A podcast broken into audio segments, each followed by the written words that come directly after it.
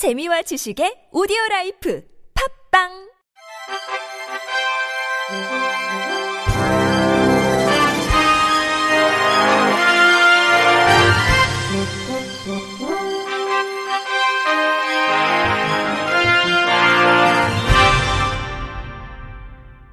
청취자 여러분 안녕하십니까? 5월 2일 화요일 KBS 뉴스입니다. 노동권 사각지대에 놓여 있는 중증장애인을 위한 중증장애인 노동권 보장 및 고용 활성화를 위한 공공일자리 지원 특별법이 발의됐습니다. 더불어민주당 우원식 의원은 어제 오전 국회 소통관에서 전국장애인 차별철폐연대, 전국장애인 부모연대 등 장애인단체와 함께 특별법 발의 기자회견을 개최했습니다. 우 의원은 장애인 고용 촉진을 위한 각종 정책과 법이 마련돼 있지만 중증장애인들은 권리와 기회는 여전히 보장받고 있지 못하고 있다며 정부의 사업은 주로 경증장애인 지원에 초점이 맞춰지고 있어 중증장애인의 고용 촉진과 노동권은 뒤처지고 있는 실정이라고 꼬집은 뒤 특별법에 대해 설명했습니다. 오 의원에 따르면 특별법은 정부나 공공기관 차원에서 중증장애인에게 재정과 일자리를 지원하고 장애인에 대한 권리 증진, 사회적 인식 개선 및 사회 통합 기여 등 사회적 가치 생산 직무를 일자리로 개발해 중증장애인이 진짜 일할 수 있는 일자리를 제공하는 내용을 담고 있습니다.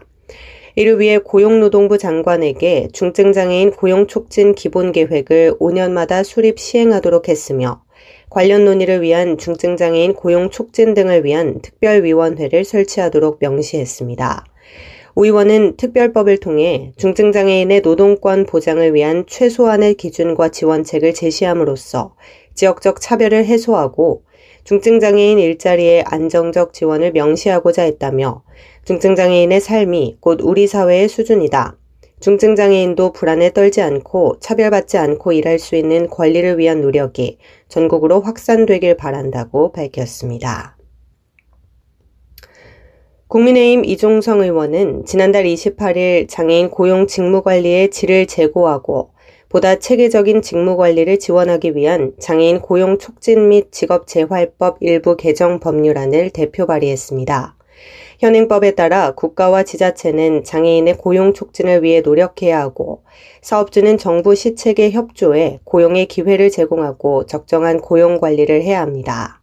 이와 관련해 정부가 장애인에 대한 이해 제고와 채용, 배치, 작업 환경 조성 등 고용관리 전반에 대한 상담을 통해 장애인 근로자의 적응 등을 지원하고 있으나 상담 지원만으로는 체계적인 사업장 관리와 사업장 내 직무 관리가 어렵다는 우려가 이어지는 실정입니다. 이런 상황에서 한국장애인 고용공단이 장애인 일자리 직무 매뉴얼을 제작 배포하고 있으나 개별 사업장마다 직무 수행 절차나 방법 등이 달라 실효성이 부족하다는 것이 이 의원의 설명입니다. 이에 개정안에서는 사업주가 장애인 직무 수행 절차와 방법의 표준을 규정한 지침 등을 개발 제공하는 경우 정부가 재정적 행정적 지원을 할 수 있도록 했습니다.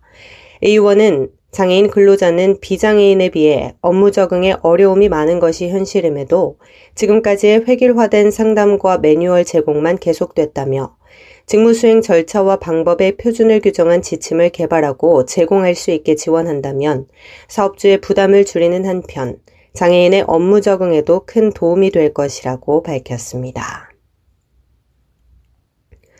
방송통신위원회가 시각 청각장애인이 편리하게 방송을 시청할 수 있도록 맞춤형 TV 2만 대를 보급합니다.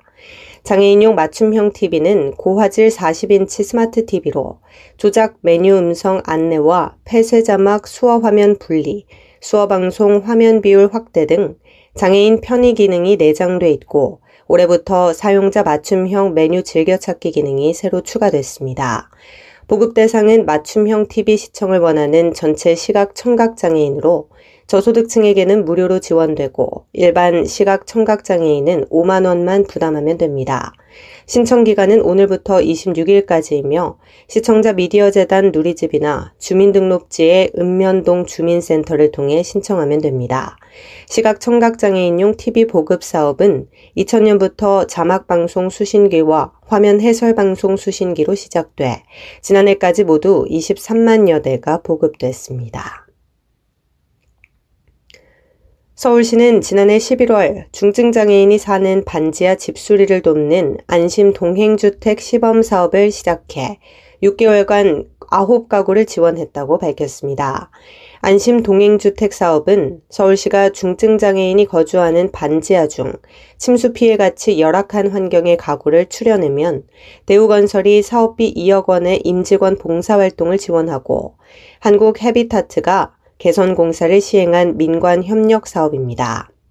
서울시는 이달까지 시범 사업을 마무리하고 다음 달부터는 올해 안에 총 50가구를 개선하는 것을 목표로 주거 약자의 주거 환경 개선을 위한 민관 협력 사업을 본격 추진하겠다는 계획입니다. 본 사업에서는 장애인 거주 반지하 주택을 포함해 침수와 화재처럼 비상시 탈출이 어려운 노인, 아동 거주 반지하 주택으로 지원 대상을 확대할 예정입니다. 인천시가 지역 내 장애인 편의시설 1만 5천여 곳을 상대로 전수조사에 착수했습니다. 시는 지난 2018년 조사 당시 장애인 편의시설 적정 설치율이 73.2%로 전국 평균을 밑돈 만큼 이번 조사에서는 조사 대상과 내용을 한층 강화할 방침이라고 밝혔습니다. 시는 관련법에 따라 5년 주기로 지역 내 공원과 공공 건물, 공동주택 등을 상대로 의무적으로 장애인 편의시설을 설치해야 할 진입로와 계단, 승강기, 화장실에 대해 일제 점검을 하고 있습니다. 이번 조사에는 116명의 조사원을 현장에 투입해 장애인 편의시설의 이상 여부와 기준에 맞게 설치했는지를 확인하게 됩니다. 전명금 인천시 장애인 복지과장은 이번 조사에서 확인된 부적합 시설은 신속하게 개선 조치를 시행하고 장애인 편의시설이 지속해서 확대될 수 있도록 정책 홍보를 강화하고 있다고 말했습니다. 청각장애인도 라이브 공연을 즐길 수 있는 베리어프리 음악축제 나다 뮤직 페스티벌 2023이 오는 25일과 26일 양일간 부산 해운대구에 위치한 부산 시청자 미디어 센터에서 개최됩니다. 나다 뮤직 페스티벌은 베리어프리 다원예술축제 페스티벌 나다의 시그니처 프로그램으로 미디어 아트 전시 속 라이브 공연으로 진행됩니다. 페스티벌 나다는 지난 2012년에 시작된 국내 대표 베리어프리 문화예술 행사로 4차 산업기술과 예술의 융합을 통한 미래지향적 축제입니다. 이 중에서도 나다 뮤직 페스티벌은 다양한 장애 유형의 관객이 함께 축제를 즐길 수 있도록 문화예술 속 베리어프리 운영의 집약된 형태를 선보입니다. 올해 공연은 크라잉넛, 배희관 밴드, 극동 아시아 타이거즈가 함께하고 김경민, 박성호, 박찬흠, 송주형, 신현채, 양희성, 윤진석, 조태성, 제트원 등의 장애 비장애 아티스트가 협업으로 미디어 아트를 제작합니다. 특히 우퍼조끼, 공연 수어, 실시간 자막 제공 등 청각장애인이 공연을 즐길 수 있는 다양한 베리어 프리 장치가 활용되며 청각장애인의 음악 향유를 위한 AI 기술 연구팀 팀 지스트의 수어 아바타는 공연의 흥을 더할 예정입니다. 페스티벌 티켓 예매는 내일 오후 2시부터 예스24와 네스트 나다를 통해 가능합니다. 장애인 거주시설을 빠져나올 목적으로 동료 장애인을 흉기로 찌른 지적장애인이 징역형을 선고받았습니다.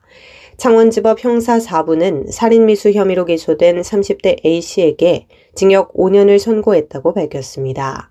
A씨는 지난해 11월 경남의 한 장애인 거주시설 거실에서 50대 장애인 B씨를 흉기로 찌른 혐의로 기소됐습니다. 중증 지적 장애인인 A씨는 장애인 거주시설이 답답하고 짜증나 탈출하기 위해선 큰 사고를 치는 수밖에 없다고 생각하고 평소 원한 관계도 없던 B씨를 흉기로 찌른 것으로 나타났습니다. A씨는 피해자의 몸집이 두꺼워 찔러보고 싶다는 생각이 들었다고 진술하기도 했습니다. 재판부는 비록 A씨에게 정신적 장애가 있다고 하더라도 죄질이 매우 불량하다며 B씨가 A씨를 보고 싶어 한다는 취지의 말을 했다고는 하나 지적장애인으로서 A씨를 진정으로 용서했다고 볼 수 있을지 의문이라고 양형 이유를 밝혔습니다. 끝으로 날씨입니다. 내일은 중부지방에 가끔 구름이 많겠으며 남부지방과 제주도 지역은 차차 흐려지겠습니다. 또한 오후부터는 제주도 지역에 비가 내리겠습니다. 내일 아침 최저 기온은 10도에서 16도, 낮 최고 기온은 18도에서 26도가 되겠습니다. 이상으로 5월 2일 화요일 KBS 뉴스를 마칩니다. 지금까지 제작의 권순철, 진행의 조소혜였습니다. 고맙습니다. KBIC